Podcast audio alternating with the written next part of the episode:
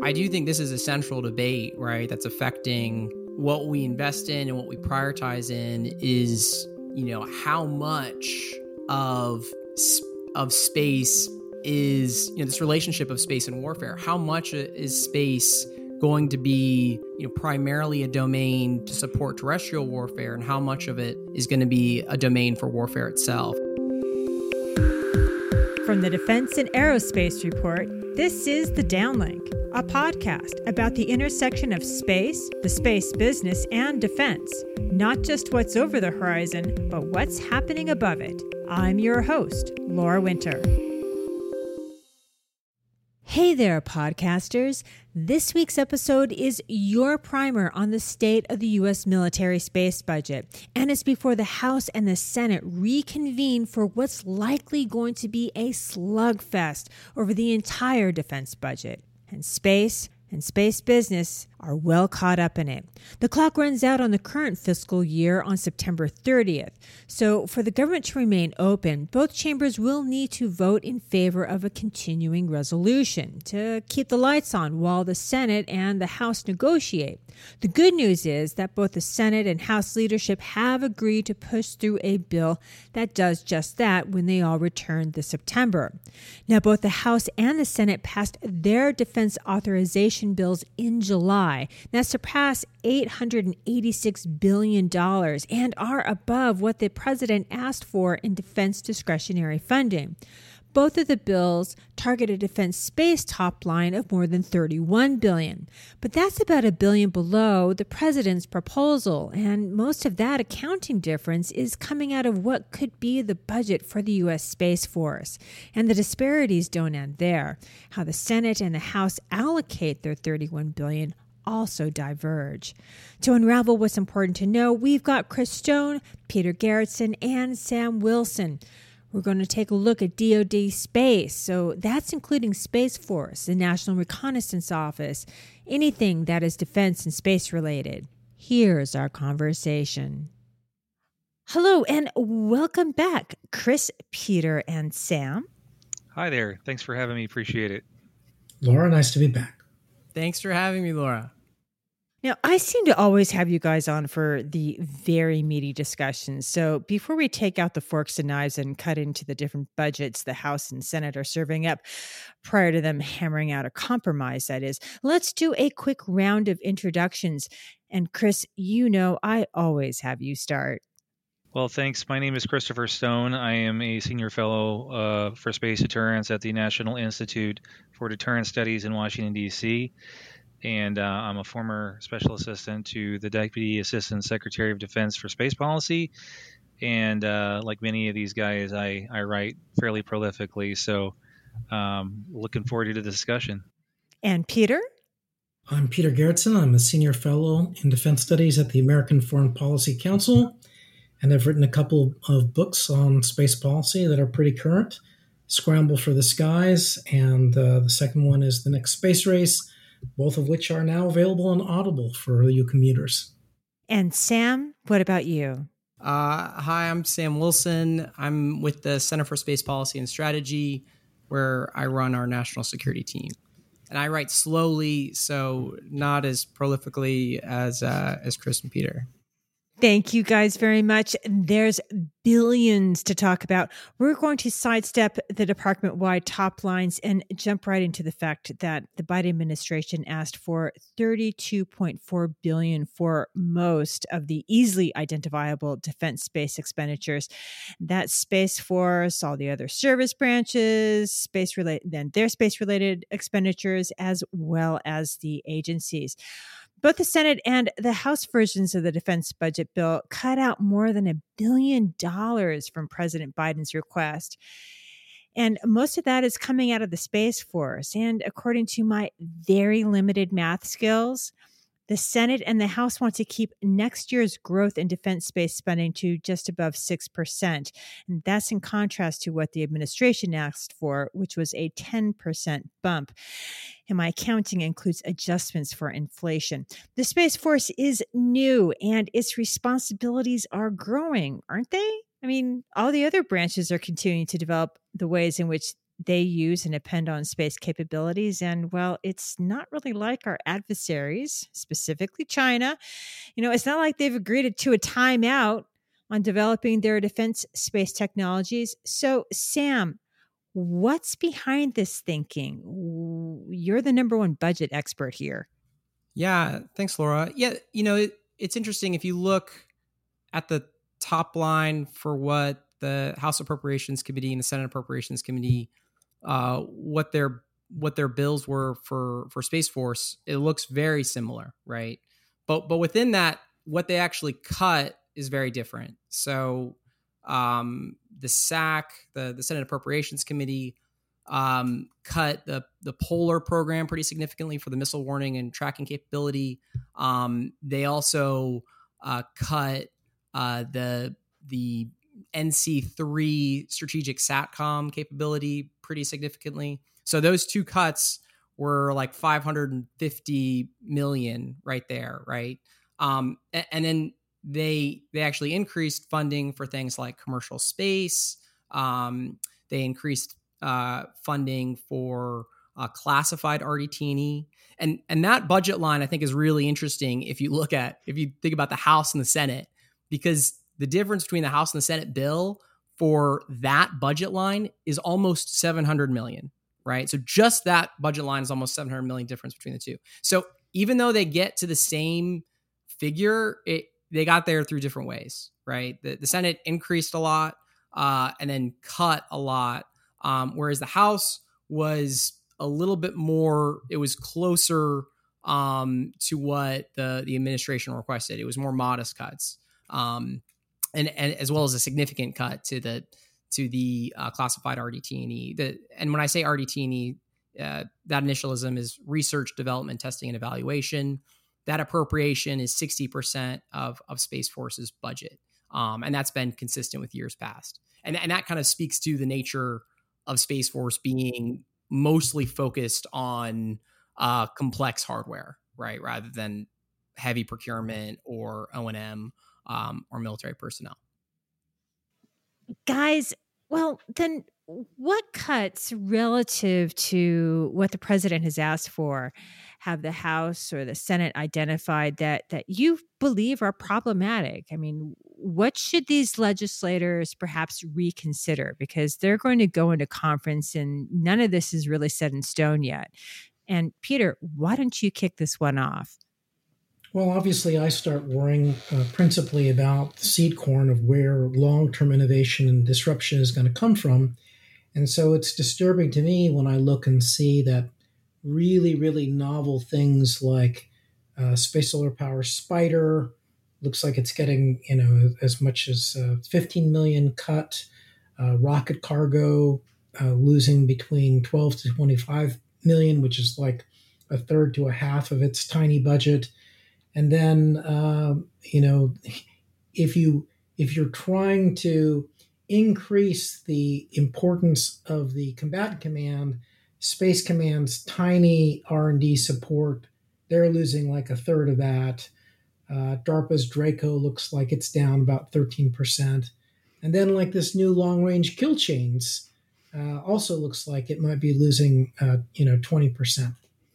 And then when you look at sort of uh, classified programs, so the one that's just called classified looks like it could go anywhere. So you know last year's presidential budget request was 5 billion and this this time it's up to almost 6 5.7 and it could either go down as much as 178 or it could go up as much as a half a billion depending on you know whether or not the uh, that um, which of the two committees gets their way in committee uh, and then there's also under the classified special activities they're losing like half a billion dollars.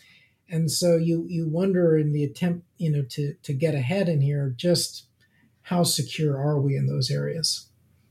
I'll I'll add something here, Peter. I I personally think that a lot of this goes back to the with, with the president's budget request and on the Senate side being fairly in much in lockstep with the president's budget request because you know, usually whichever side controls the Senate, if they're matching the White House, they typically don't want to rock the boat too much, whereas the House may have a little bit of tendency to go a little more aggressive one way or the other, especially if they're the opposing party.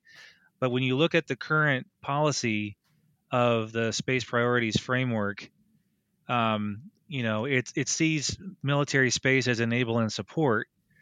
And most of the programs that have any any type of plus up whatsoever um, is mostly that kind of a thing. It's it's you know it's all the support infrastructure that we've been doing for the last 40 50 years and all the stuff that peter mentioned like rocket cargo and draco nuclear thermal propulsion and the classified special programs which i'm hoping is where the the hard and soft kill that the secretary of the air force and the chief of space operations mentioned earlier in the year during the markup phase is probably at and you're showing to basically to the world that a we're cutting the space force's budget which is already the smallest of any of the services.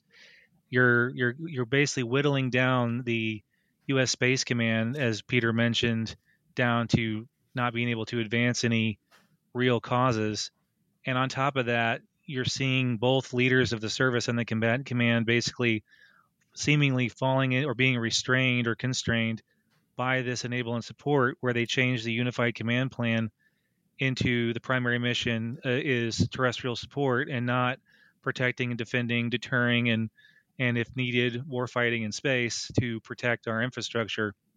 And so, this is just sort of my starter point on the big picture because I think this is what we're seeing in the budget is, you know, what's most important, and to the current uh, folks they're not really sure what to do with it. And the RDT&E may be going up a little bit, as Sam mentioned, in the classified side for RDT&E, but it seems like we never get out of the RDT&E lane when it comes to counter space systems or other special things that we needed 10 years ago. And we're still constantly having to fight the battle.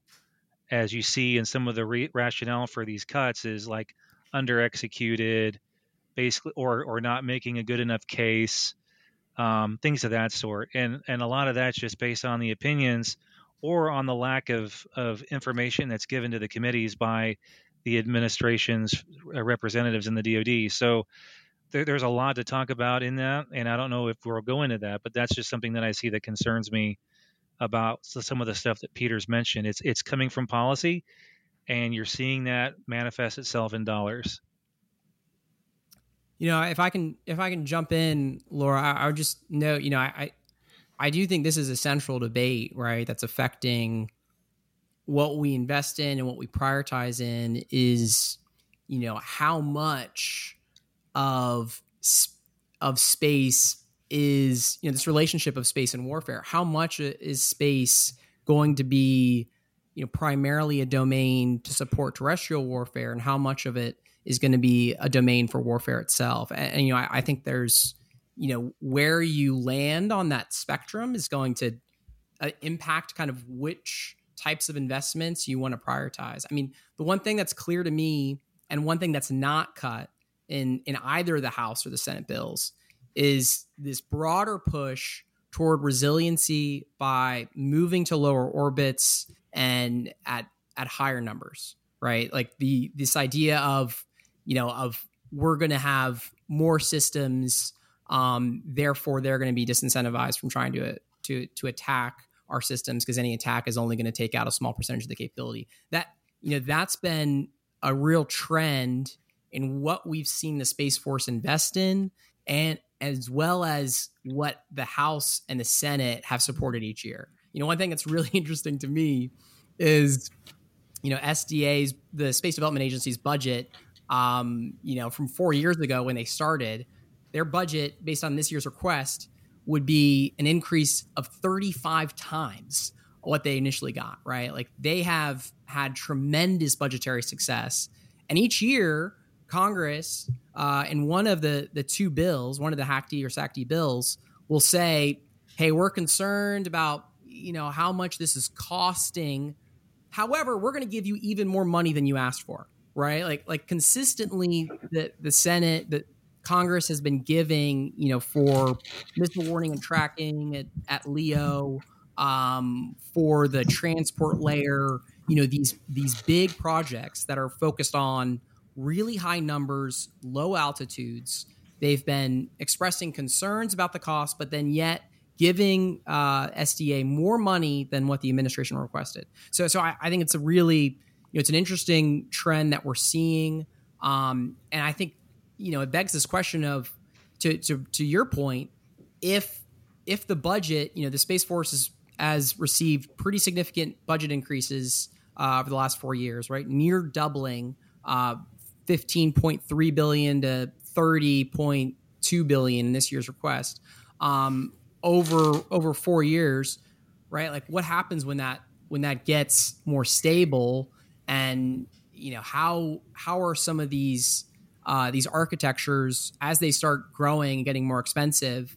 um, you know, how are we going to balance that with other priorities and other emergent priorities, right? That, that we're not even thinking about, we're not focused on right now.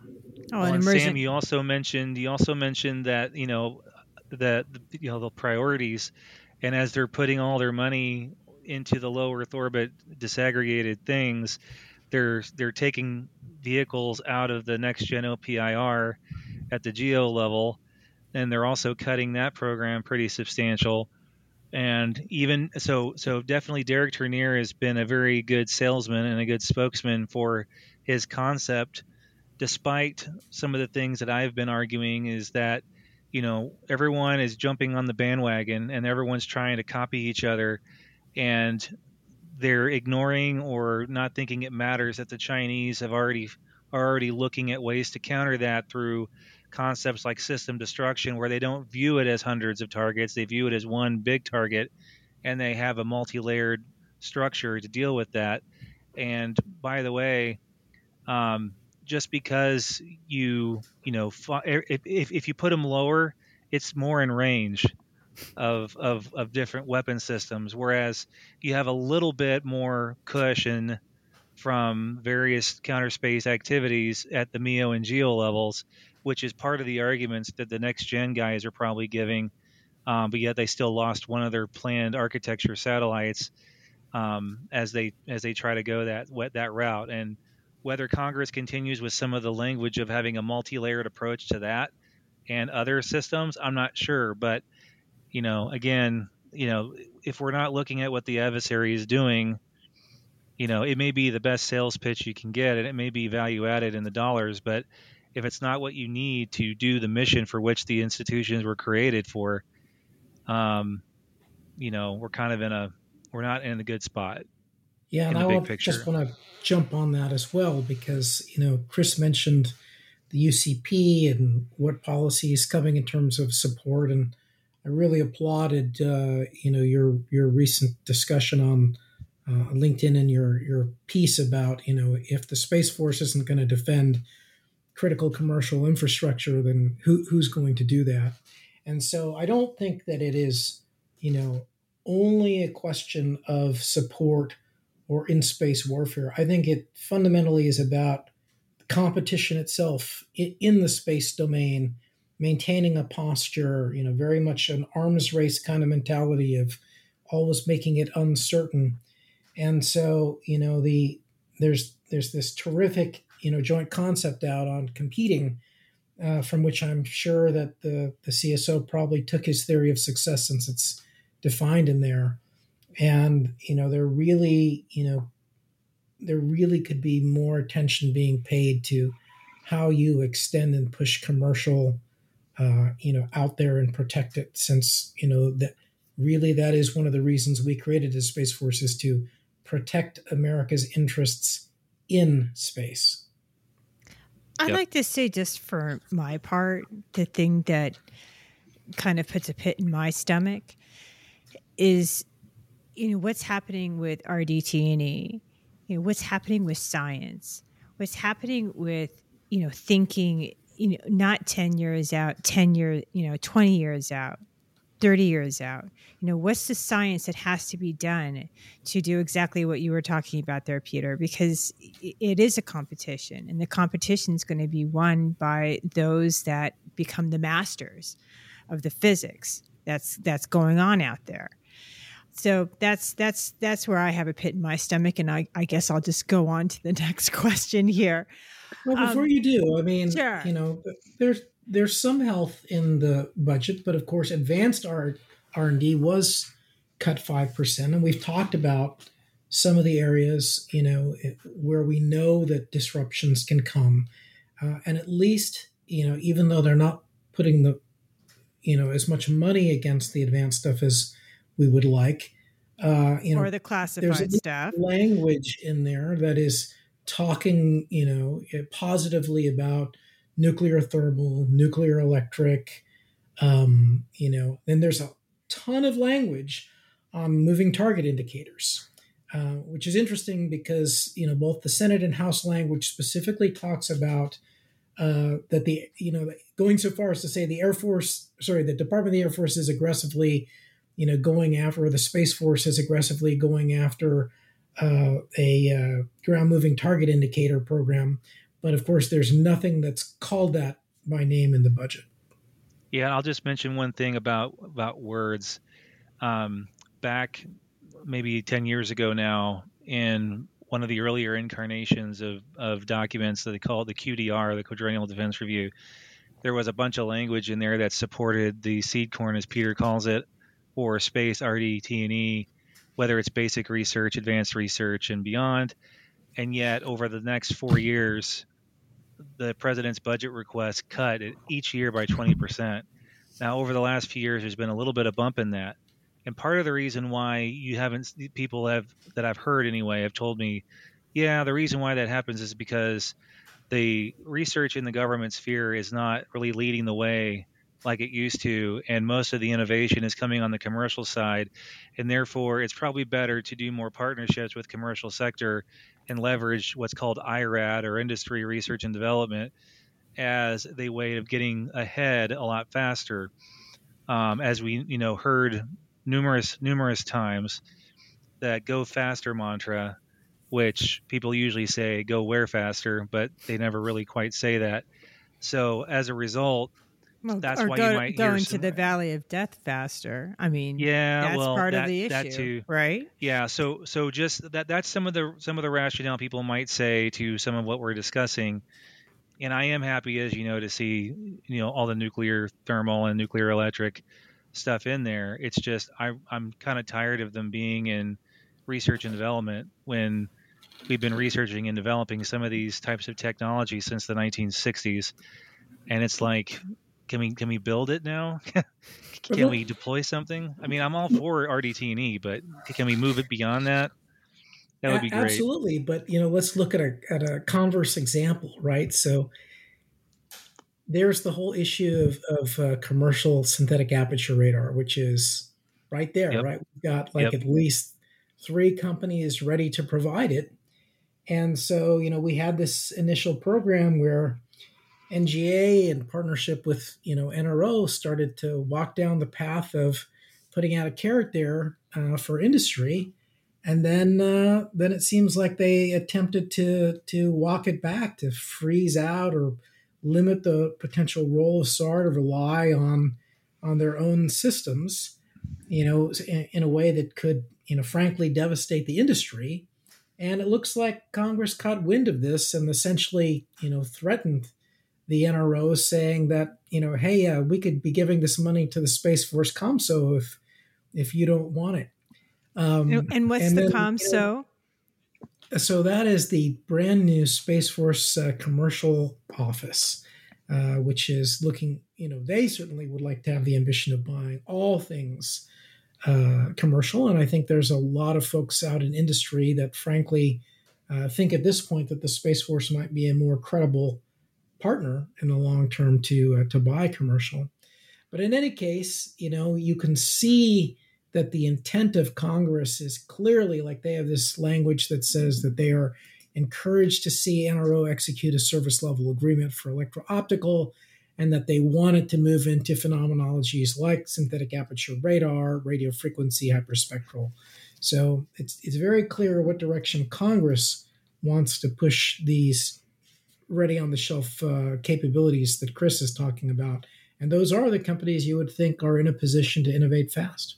Uh, and I, I would just note, um, you know, on the on the commercial front too. I mean, to be fair, the Space Force budget has been criticized for not more aggressively transitioning to commercial either, right? Like this has been something that's been a criticism of of at least on the you know DoD side, DoD broadly, right? This is something that's been criticized, and and you know the the House and Senate bills have been also trying to push the Space Force to go more aggressively uh, to, to to to go further in, with respect to exploiting commercial uh, space technologies, including things like what Chris mentioned of you know actually just asking them to to warn um, to warn commercial providers if they're threats, um, as well as kind of increasing you know some of the funding. I mean, we haven't seen yet, you know, and I think this is you know when we see it it'll be really interesting right like the cocoms are using commercial space to a greater extent but but when we actually see foregoing traditional acquisition because we're relying much more heavily on commercial services, right? That, that that's going to be a really crucial moment. Um, and I think you know some outside observers have criticized uh, DoD's budget that we haven't done that right yet, right? And and there's a lot of you know there's a lot of opportunity, um, even though commercial space is getting used. Obviously, it's gotten a lot of attention. You know, the thing I always point out when people say, well, you know, now we're finally serious about using commercial space for national security. Look, look at all the the leadership and, and DoD, Air Force, Space Force who are saying this.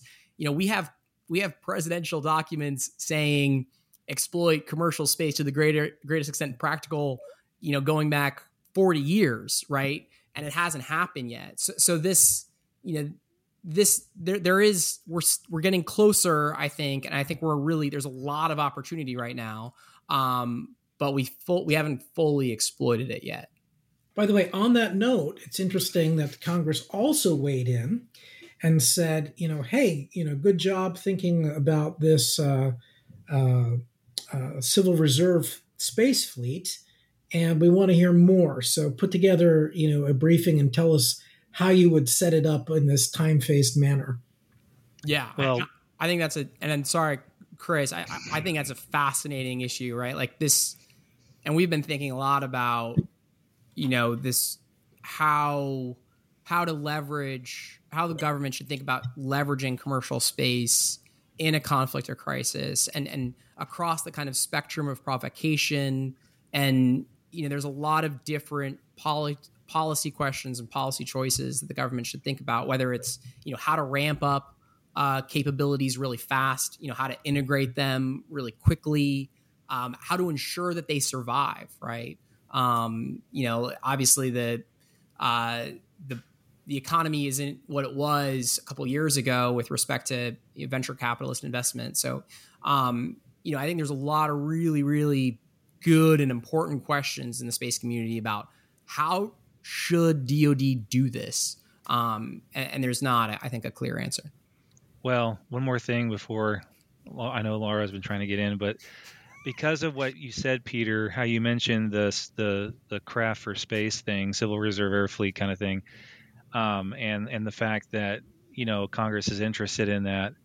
Um, I, I would be remiss if I didn't mention that because you mentioned my editorial about protecting commercial with the commander of U.S. Space Command essentially saying to commercial providers, you know, I haven't been told to protect you, so you know, deal with it.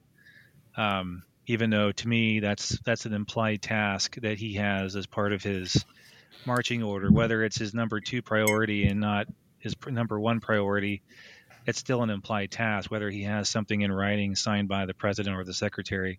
So that's it's kind of weird when you have we support you out of one side of your mouth and then out of the other side of your mouth, yeah, we support you to provide us with stuff, but we're not going to protect it because we're putting all of our money into modernizing support infrastructure and not enough into finding that balance. I think Peter mentioned a balance where you have the ability to protect these things because if you can't protect them, because the adversary, China in particular, is working on ways to deny that and destroy that, uh, all of it, the the all sorts of different constellations that we need. Um, if you don't have that stuff protected, it's not going to provide any services for you. So you're kind of defeating yourself. Yeah, I want to jump decisions. in here. because you know I, I used to have a podcast. you know, when we talk about protection, right? You know, people seem to think that this means that I've got to have a Guardian satellite sitting up next to you know every uh, Starlink satellite, um, protecting it from some you know would be grappler, you know, or somehow you know providing them you know with uh, you know with tools that would stop you know cyber EW mischief. But you know, let me just point out that we don't hold that kind of high bar to protection of commercial assets in other domains.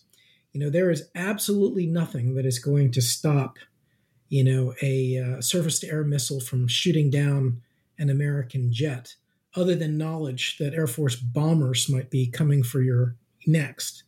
And there is pretty much nothing that the Navy can do to stop our oil tankers, our LNG tankers, our our uh, container ships from being hit by a, a uh, um, shore to sea missile or or get sunk by a submarine, right? What the way that we protect those is, you know, basically by a demonstrated willingness to do tit for tat and to hurt back. And so, you know, I actually think the, the case is much stronger. I certainly understand that the active protection, as in a defended asset list for one particular thing, rests with a presidential decision. Okay, I, you know, I'm not going to disagree that that's the way it should be. But in terms of public talking points, you know, you know, as you and I were conversing on LinkedIn, um, it's absolutely unimaginable that the uh, Indo-PACOM commander, you know, would say, "Hey, you know, if the president hasn't told me to protect a commercial ship, it's fair game." And uh, and so, you know, I don't think it's even an implied task. I think when the Space Force and Space Command you know, the Space Force is legally constituted to protect America's interests in space, I don't see how you can even say that that's an implied task. That's an absolutely specified task. I was trying to be generous, but I agree with you totally. back to you, Laura. All right. Gaining control back just for a few seconds, I'm sure. You know, Chris, you're known for being so full of sunshine with your critical position and you know on this podcast and in op-eds so this would usually be a really tough question for you but what in either the senate and house versions do you like and i've got to tell you that when i read the house bill language about nuclear electric space propulsion i thought of you and maneuver warfare yes Yes, that is definitely one thing I am happy about. And I, I will, I'm not all critical all the time. I have mentioned positive things um, when they're, when I see them. And uh, so, yeah, the, the provision for nuclear electric, I think is interesting given uh, the mention that, you know, the, the Draco, which was mentioned by Peter, is nuclear thermal, which is leveraging um, uh, low enriched uranium rather than highly enriched uranium to power the core. Um, and that's supposed to be tested in orbit for the first time ever in like 26, 25 timeframe. But nuclear electric is new, um, and the reason why it's it's it's become of interest to Congress, as they say in their own document, is is nuclear thermal is good for propelling things um, fairly rapidly and lasting a long time because it's it's a lot more efficient than chemical propulsion. It's a lot quicker than electric propulsion. But nuclear electric just means that it has the the nuclear power to not only power its propulsion system, but a lot of potential military payloads that can be carried on whatever the the ship is or the the satellite that it's pushing around. So whether it's you know protecting cislunar space or being able to respond to to issues or to send things out for an exploratory mission, nuclear electric provides the ability for power and propulsion that you can't get from a more traditionally designed, chemically propelled solar or fuel cell based power system. And, uh, you know, if they can get that through, that would be great. Um, I'm a fan of either or, of them because, as you mentioned, you know, I did write a paper um, a year or two ago about how that can help facilitate the ability to counter Chinese maneuver warfare or mobile warfare, as they call it, capabilities that they're looking at uh, in the near term, not long term, in the next decade plus for uh, cislunar activities and being able to transit between key orbital regimes in a lot less time than the standard days, weeks, and months, depending on the type of uh, propulsion system you have and the types of innovative orbital maneuvering you use. This this allows you to you get there a lot faster. So I'm very happy to see that. Um, I am happy to see, uh, as was mentioned, also that they didn't zero out completely rocket cargo and some of these other programs because while a lot of people look at them as science fiction because you know they're not used to that being around and they think it's kind of crazy. It, you know peter i think as as a former cargo plane pilot knows how expensive flying things around the earth is and how expensive shipping things by sea is. And when people need things rapidly you know air has been sort of the the high end high expense way to get it there fairly quickly. But now with with the the ability to do rocket cargo once they start testing and improving it out with Starship or whatever system they use as a model, I think that's something that'll be great not only for Earth-based issues, uh, logistics and whatnot, but also for for the for the lunar economic growth that's that's you know potentially coming, as many reputable financial institutions are, are speaking to, uh, upwards of several trillion dollars of worth and value that you know, being able to get there first is something that's going to be very important. So I'm, I was very happy to see that. So that's that's a positive.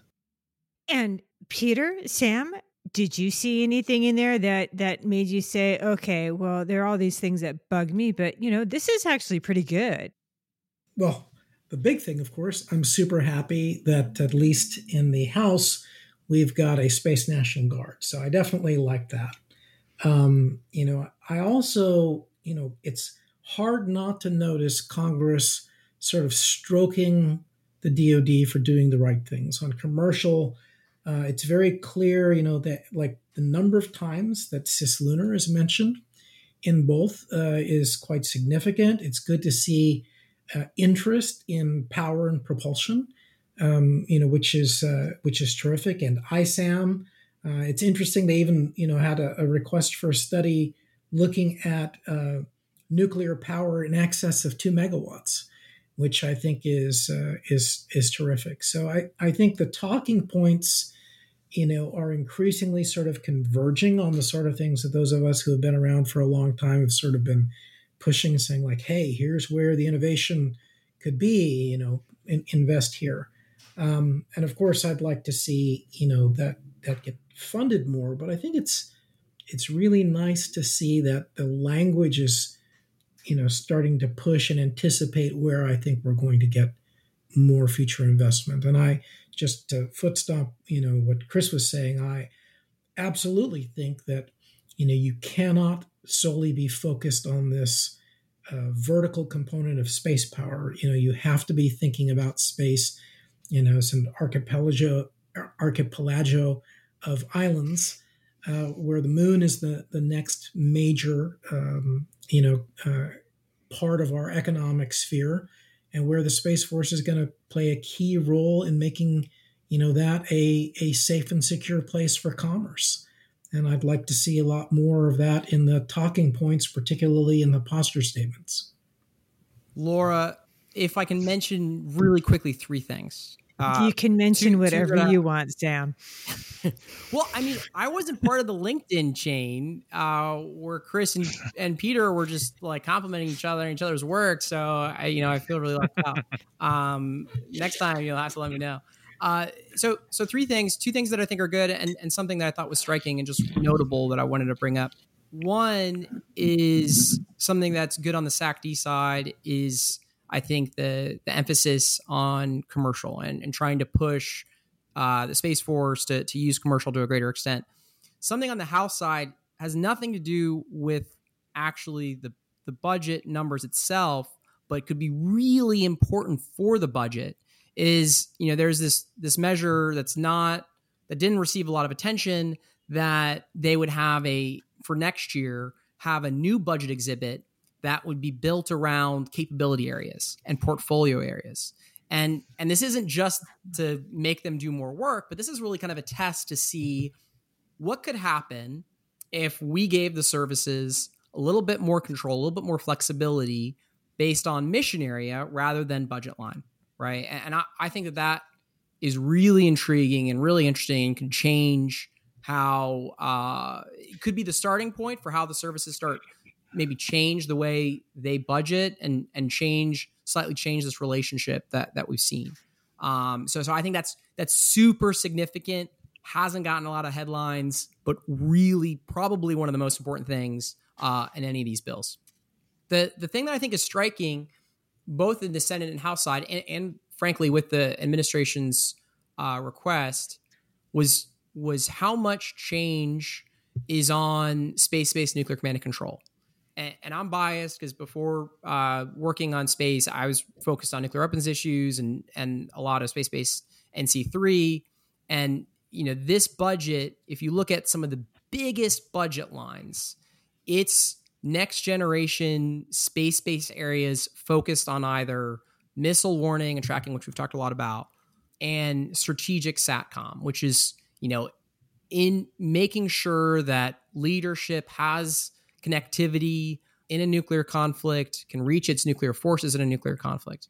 Um, you know, these two areas, missile warning and, and strategic SATCOM, consume a big piece of uh, of the Space Force's budget, and and there's also the budget lays out how the next generation programs are going to be a lot different than their predecessors. You know, the on the missile warning and tracking side, obviously you know, we've already talked about you know the leo and MEO architectures missile warning and has always been in in high orbits always been in geo and polar. So so this transition and what that means for nc3 is really important. HACD brought this up in their criticism of the analysis uh, supporting the decision to cut the third geo bird. You know on the senate side they've been trying to cut the polar side for a while right? So so there's this really interesting question about how does NC3 change as we move into this fundamentally new architecture, missile warning and tracking? On the on the strategic satcom side, that's also changing in a way that also hasn't grabbed as many headlines. But you know, traditionally, our satellites that have supported nuclear command and control with respect to, to comms have always served two missions: nuclear forces and conventional forces. The same satellites are designed to, to communicate with our ballistic missile submarines as well as with Army combat combat uh, brigade combat teams. Right, same satellites.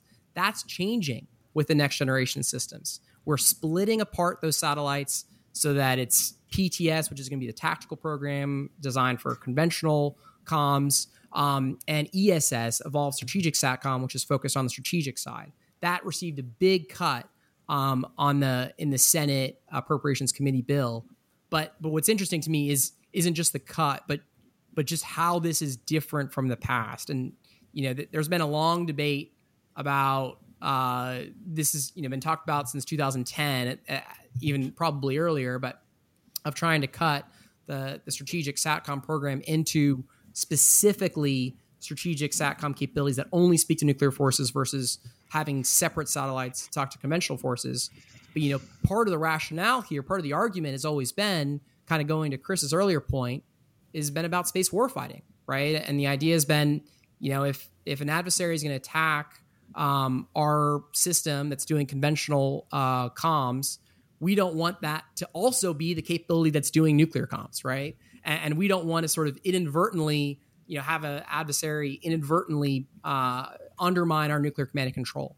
So anyway, I, this this divide between PTS and ESS, with ESS being the first ever U.S. strategic satcom program not designed to talk to uh, conventional tactical forces, I think is really important and um, hasn't gotten enough attention.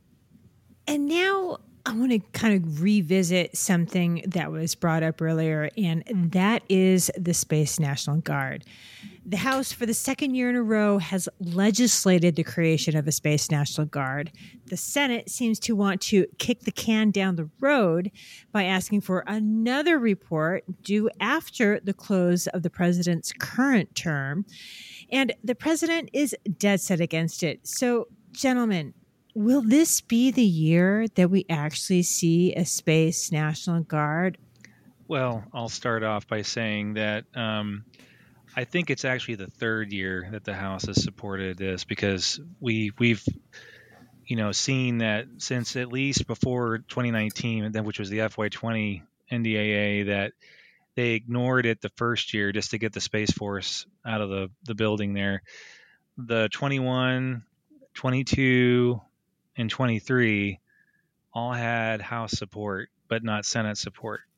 What we've seen over the last several years is a slowly increasing in support on the Senate side, a more uh, solid uh, support on the House side, and because, as I mentioned earlier, um, unless it's just something unique, if if the party in the Senate that controls the Senate is matching up with the the the guy in, or girl in the White House um, party wise, then they're they typically don't want to go against something that they're that strongly about in their statements of administrative administration policy. So I don't think we'll see it this year unless something happens to where they want to trade the House wants to trade something with the Senate for it.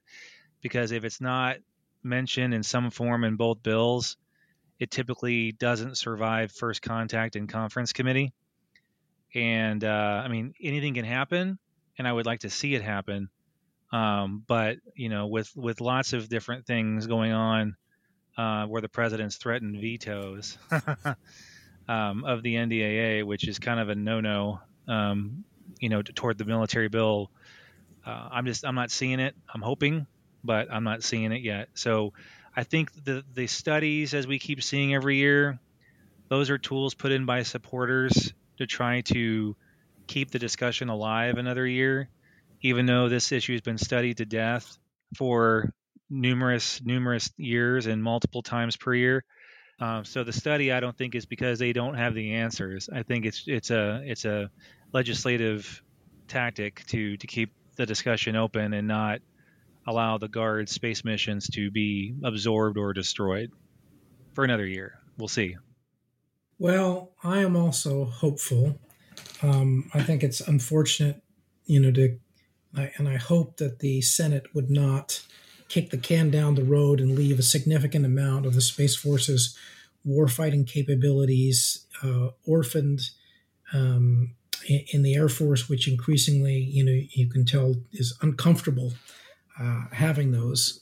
Uh, unclear whether or not they have the proper authorities to maintain them, and and uh, and so, but you know whether or not they'll be able to do it with a hostile uh, White House, um, you know, this year uh, remains to be seen. You know, I I don't know who who put in the study, but you know, I will say the the opposite scenario of what you know Chris laid out happens too, which is that those in favor of kicking the can down the road who aren't, you know, are, are will compromise and give something or give, you know, the the appearance of forward action. Now the good thing is that actually, you know, ultimately did result in forward action for the Space Force. The Senate did exactly the same thing. The House said, let's go with the Space Corps. The Senate said, ah, not so fast. I'm not convinced we really need this. Let's let's have a study. Um, and of course, you know, they eventually came around. So it's it's also not unusual for the Senate to be a bit slow when it comes to understanding, you know, what must be done with military organization. It's it's how they were designed. They were supposed to be a deliberative body, but sometimes a little too deliberative, maybe in some cases. This is probably one of those that seems to make a lot of sense to a lot of people on both sides of the of the aisle. So, but we shall see in probably October or November, since we'll probably not have a full bill. No, we're going to be on continuing resolutions. probably. All right. Yeah. And Sam, you look like you're about to say something. I, I was just going to say, don't say that, Laura. Let's let's have good mojo kind of going into this. Fingers crossed. I completely agree. And and lastly, what do we think about the announcement that Space Command is allegedly staying in Colorado? Peter, I know that you had a view towards this. You know, I I am frankly shocked that they would make that decision and risk getting the chairman of the House Armed Services, uh, you know, as well as senators from Alabama, you know, so irked at them um, and in such a position to hurt the Department of the Air Force in so many ways. And I don't see any possibility that Alabama is going to back down on this. So I hardly think that the that the declaration of you know the uh, operational capability is the end of the story. This strikes me. I'm sure many of your listeners have seen the new Top Gun, and of course you remember that you know Tom Cruise was up there pushing it, trying to get to Mach 10 before they shut down his program. So I think you know this is sort of the Pyrrhic victory you know that we've seen where they have sped as fast as they can to get to IOC in order to claim that that is the the reason why they uh, can't move to one of the top four things that actually went through the the, the committee. So and I'm just not and, and just say and just say what IOC is for those who don't know. So, or sorry, you know, it's is it IOC or is it FOC? It, it's it's an it's IOC. Op- yeah, yeah. It's, its initial operating capability is what they they claim they have now. Right. And and the argument was is that if you want to get to full operating capability or FOC, that moving it will cause problems. And as I mentioned in a LinkedIn post of an article about that, that the whole argument that they had toward keeping it in Colorado, as Peter said, was, oh, if you move the the the the, the command, then that'll affect readiness and mission ability. Well, in reality, Colorado is not where you know everything is right now when Space Command was stood up in 2019, and it's basically fractioned, fractionated between three main locations. There's still pieces in Omaha, Nebraska at, at Strategic Command. There's pieces in Colorado Springs, and there's pieces out in California. And the whole point of the decision initially to move it to Redstone Arsenal was because a there's lots of land there to build upon, but also because you need a place to put everything into one location so that the commander has access to all of his staff members and not having to rely on you know video teleconference and all that kind of stuff so the fact that they're saying oh that the command will be uprooted and mission won't be able to be done is kind of false because the transition between stratcom and us space command with three different locations the mission did not stop during the transition of the mission from omaha nebraska to colorado springs as a provisional headquarters. So the idea that, that moving everything over time, because it's going to take a few years to get the military con- construction funding and everything else going, the idea that that's somehow going to hinder full operating capability of a, essentially an office building with some command centers, the forces themselves are not based there. This is a building of leadership, planners, and people like that. It's important to have a headquarters for the generals and his staff, but the mission is not going to stop being done just because it doesn't move to one place or the other. So I didn't buy that argument, and the fact that that's still being used is odd to me. So, but I, as Peter says, I don't think you know Mike Rogers, the House Armed Services Committee chair, is just going to go, hmm, okay, whatever. He's already doing an investigation on it that was happening before the president made his decision to reverse everything after two different studies over three different election cycles. That's, that's which is odd too, because I really do think that you know when, when the Air Force does their installation review, you know I think they're trying as as hard as possible to be apolitical in their scoring. Now, whether well, or not were... the scoring criteria itself, you know, is something you know that you agree or disagree on. I mean, th- this argument, you know, is sort of in, in many ways not unlike those who were opposing the Space Force saying we're just too busy right now. You know, I mean, if we take time out to, you know, to have a new headquarters for a space force, you know, it'll compromise our readiness and, and we'll get behind. So, you know, it it's a question of like what's going to ultimately be better for you in the long term. And there are arguments both ways. There are folks who say, you know, hey, it's a great thing that somebody from, you know, Space Command can walk next door to Space Force. Others say, it's incredibly stupid to put all your space command and control stuff in the same place. And there are other folks who say it contributes to, you know, uh, you know, groupthink. And then there are all those questions about lifestyle and cost um, which is, I think, one of the big reasons why they were favoring Huntsville was that the the uh, cost of housing there was apparently attractive. All right, gentlemen. Well, then that's all the time we have. And thank you all so much for coming back. Thanks again. Thanks for having me again. Thanks. Thanks, Laura. That's it for this week. If you like what you're hearing, follow the downlink on Twitter and subscribe to the podcast on your favorite podcast platform. For the latest defense news and analysis, listen to the Daily Defense and Aerospace Report podcast hosted by Vago Muradian and listen to Cavas Ships to hear the latest on what's happening in the maritime domain. I'm Laura Winter, and thank you for listening.